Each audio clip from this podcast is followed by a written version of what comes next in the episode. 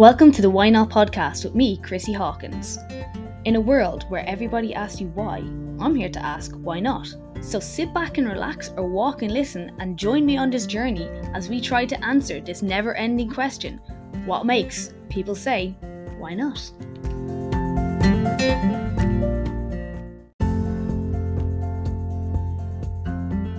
Hello, everyone. I am back with an episode all around injuries, why stupid injuries seem to happen the easiest ways, and how a few tips on how you could actually prevent that happening. So, you know, I hope you enjoy this and I hope you find it helpful. And if you have a dodgy injury, maybe you're going to find out how you can finally get rid of it. Woo! Hello.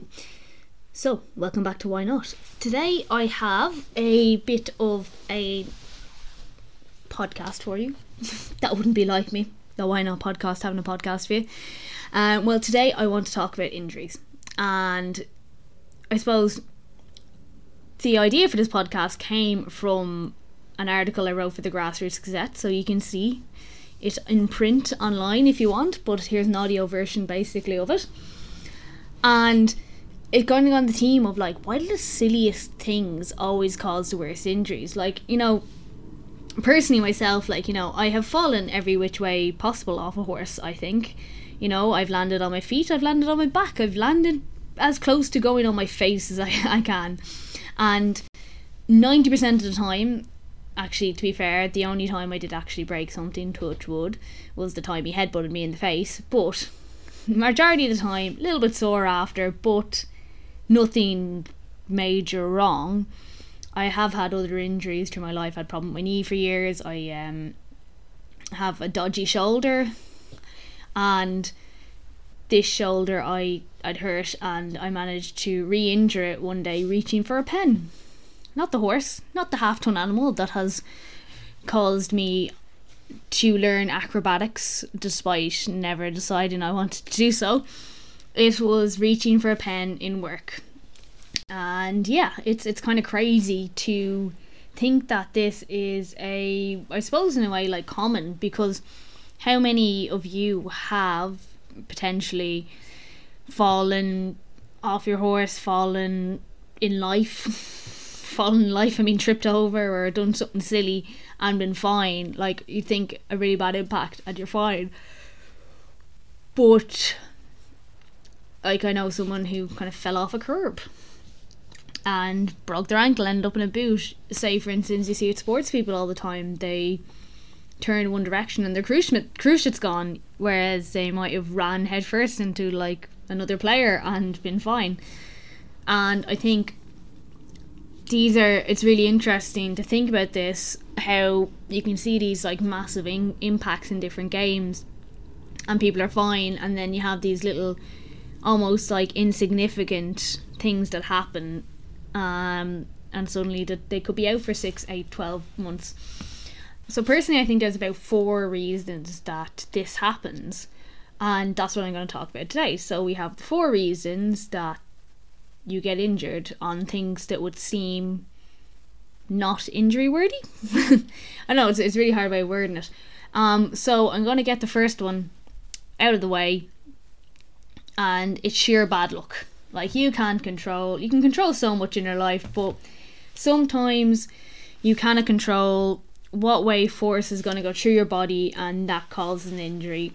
So that like it's just unfortunate um it could be the way you land you get you, your leg gets caught in a certain way it shouldn't do your ankle um you know same thing shoulder it could be you know any any of these different things like a fall it could be just a movement too quickly again that can be linked back to something else but as i said sometimes we can have injuries from literally just sheer bad luck you you can put all the safe spaces, safe um, safeguards in place, and it can still happen to you.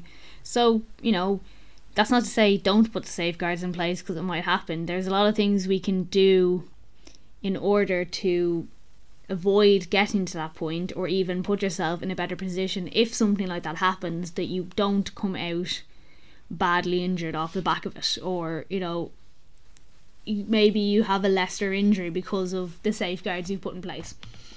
Uh, okay, second one putting strain on a weakness you may or may not already know about. Okay, so we have muscle imbalances all the way through our body. It's completely normal. Um, like you can never get perfectly in balance, but you know the idea is try and get yourself in an alignment as good uh, as well as you can basically. Um, our body is fantastic at compensating for our weaknesses. It can sometimes switch off muscles. It can it can recruit different muscles to do the job that this muscle is trying to do. I suppose one of the best examples of a muscle imbalance or a strength and balance in our body is you having a dominant hand or a dominant foot sometimes your dominant foot is different to your dominant hand because why not? But there's a really obvious one. Well, that's happening maybe all over your body. Like, you know, a lot of the time when people have sore shoulders, it's because their muscles in their chest are tight because we sit over computers all day or our phones, and that weakens the muscles in the back, which means, hey, they start to get sore, and you're stretching these muscles and they're not getting any relief. But what you actually need to do is strengthen the muscles, and you'll get more relief. So that's kind of like an example as well of it. Um, so the other thing about these is these areas, if they are weak and excessive force is put through them when they're not prepared, this is can result in injury. And again, like that, this can be laid back, as I said, the like of someone having like an ACL injury or turning quickly. That area was not prepped it might be in a little bit strained, it might be a little bit worn down anyway, and that's just the catalyst it needed to go bung, and you've got six months out of out of uh, action. Um, so you know, it kind of goes on the flip side as well. It might necessarily be the weak muscle that goes, eh, or the weak side. You know, if you're overusing and compensating for something with with a different side. So, say for instance, you have a weak right hand and you do everything with your left and the more you do it with your left the more over time your left actually gets worn down and you end up with like a tendonitis or a repetitive strain injury in that arm. This also can happen if you have gotten tendonitis in one arm. It can end up because you're resting that for so long you work out the other one to the point that you give yourself tendonitis in the other arm. And these are all really, really common things. Like you may have heard of your horse doing that. Like you know, if horse has a tendon injury on one side, it could just like it's not unusual for it to on the other side, and it's the exact same with us humans. You know, because you end up compensating and going on your, for want of a better description, your good side, you eventually will cause more damage to that side as well, and you end up with the same injury on the other side of your body. So, kind of keeping on top of those things, like obviously if you've had tendonitis trying to when you recover trying to get used to using that arm again so you don't overuse the other arm or if you've been giving exercises do them like that. If you suffer from the likes of shoulder pain or something and it's the case because your muscles aren't firing properly doing exercise to build them up can prevent them getting to a point where they get so weak you you have an injury. So it's really really um, important that we try and keep ourselves in as best a position as possible and as balanced as you're gonna ever be in order to avoid causing these types of injuries. Um, number three is ignoring something or a previous injury, okay? So, one of the biggest predictors, as I was describing there, like if you get tendonitis on one side, you get it on the other side, but one of the predictors of injury is a previous injury. So, if you have an injury or you've had injured somewhere, you're going to need to look after it. So, when our bodies get injured, we have to bring it to a rehab program in order to get it firing again. And, you know, after like your inflammation happens, the inflammation process happens. But in that recovery, there is probably going to be some muscular atrophy. There could be some scarring in the tissue. Like scars aren't just a cut on your wrist that's never healed properly or anywhere else in your body. But scarring happens in your muscles. These fibers they have to rebuild. Say it there's can be scarring in your tendons as well, and that's why they're maybe not as mobile as they used to be because you did this injury, what you need to do is build that back, build the fibers back so they can function as best as they can. The scarring may go away, the scarring may stay, and you still want to be able to use it as best you can, which is why you want to build up those fibers again, get them firing again. Now, thing about it is, your body, if you stop doing that, will happily go, aha, I don't need to do that anymore. It's a bit awkward working around this like slightly weaker muscle. I'm just gonna ignore it. And we often do this, um, myself included, when you have an injury, you recover from the injury, and after that injury, you go, oh, okay, I'm fine now. I feel grand. I don't need to do that anymore. And then six months down the line, the same thing happens to you again. You're like, what? Why has this happened? Well, because you stopped working on it. It developed its weakness again. So I'm back into, say, its previous state before the injury, but the fibres in the area are already weakened from getting injured. So it's going to be a lot easier for it to go boom and go again. I like using these uh, these sound effects. but so in order to stay ahead of that, what you need to do is keep doing those exercises. Now, when you initially do an injury, you may need to do the exercise every day until you get to a certain point. However, after that, it's probably you, you probably won't need to do it every day. You can do it regularly, or say for instance, you can find a time three times a week when you're doing it. Maybe it's before you are exercising. You can do those as your warm up. Maybe it's before you go horse riding. Again, do it as your warm up. Prep your body. Your body needs to be prepped for the force it's going to go through.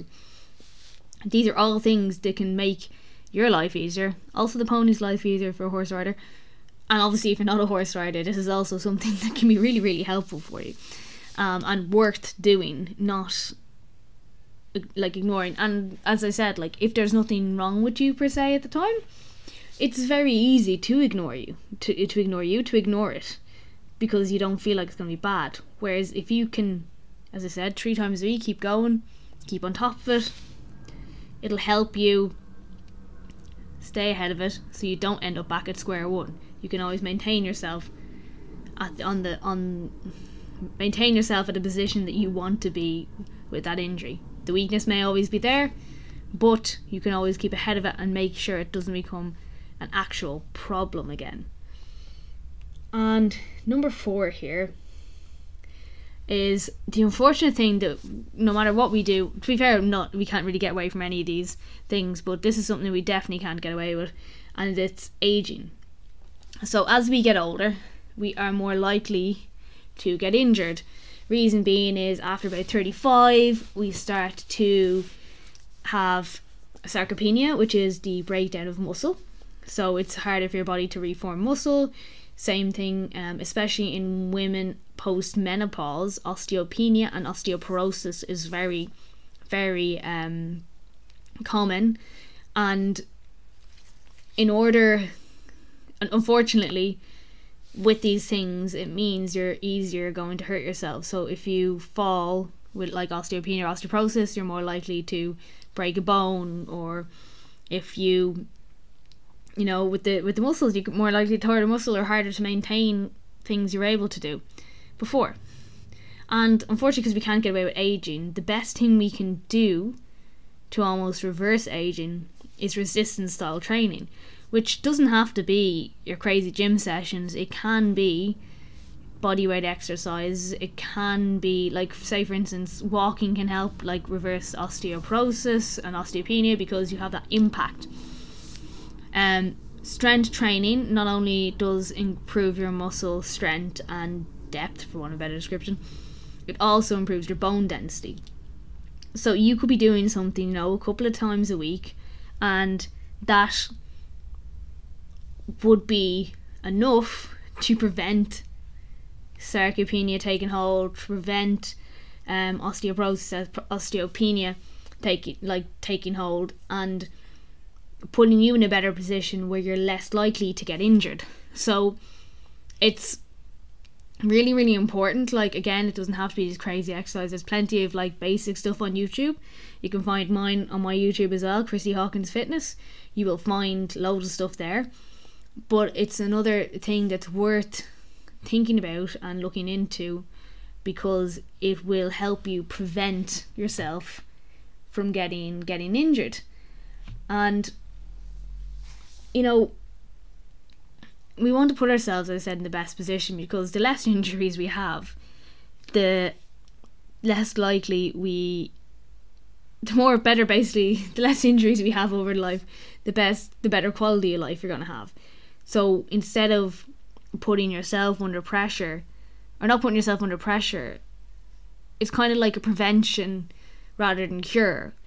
You don't have to do the rehab and the injury go through all that treatment and stuff like that if you don't get the injury in the first place and anyone who has had a long injury layoff will know that it's a bloody nightmare and it's frustrating and it means you can't do the things you want to do and you just have to keep waiting and going through it until everything is okay again. And I think it's really, really important that we highlight the fact that you can you don't have to go through this and if there's so many possible ways to prevent it, why would you not want to do it, you know? Now, another thing I do find happens with people when they do get injured is we have the tendency to rest it. You might take some painkillers, you might go to the doctor and you rest it. And then you rest it some more.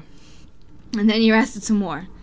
And it may not be as bad as it used to be, but it's never fully right. Well, that's because you've let the inflammation process happen, you've let it heal, but you've never brought it back into activity and brought it, built it back up to where it was before the injury. And because of that, it's always going to have that slight soreness, that slight weakness, whereas you could have it back performing to the same, if not as close to the same as it was before the injury, if you start a proper rehab program you need to go to physios or physical therapists who will give you these rehab programs to help you build yourself back up. And, you know, if you have been long term sitting with something that you hurt yourself and it's never been quite right, this is your sign. Go do something about it because it's not going to get right on its own. You need to do this rebuild on it. Otherwise, you're going to just have, oh, my bad shoulder, and you're going to or your bad hip, your bad knee, and eventually you're going to end up maybe with a sore on the other side, or you're just going to stop doing things that you enjoy because they aggravate it. And I think this happens to a lot of people as well because people think if they leave it alone it'll get better. Well, actually, what happens is it starts to get stiffer and less mobile and harder to use. And if you don't do something about that, it will just end up eventually kind of locking up and it'll make other parts of your life or other things you like doing harder. So then you stop doing them because it aggravates it. Whereas if you had the right rehab program, the right training, even to keep on top of it after that, you could very, very easily keep doing the things you enjoy without having to worry about it hurting. Now, look, when you first for first start back at doing things that may aggravate it, it's gonna hurt. It's still gonna hurt. Like it won't be perfect, and it won't be just like ah everything's grand again.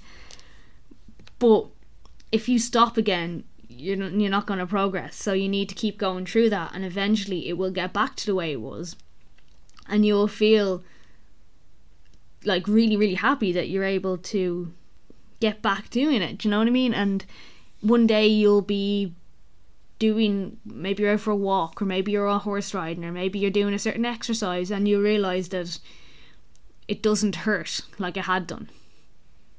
And it'll come out of the blue. It won't be a case of you know but just one day you'll be like oh yeah this has actually gotten a lot better. And then you'll be glad that you did it. And it's it's taking those first steps to make sure you get yourself to that position that's really really really important. So I hope this little lecture on injuries helped you. I hope you don't feel too wrecked after listening to me. But, you know, if you are a person who is struggling with stuff like that, I would highly advise going to a physio, going to a physical therapist, or doing some work with someone like myself who can help you rehab those injuries because I am a neuromuscular therapist as well as a coach.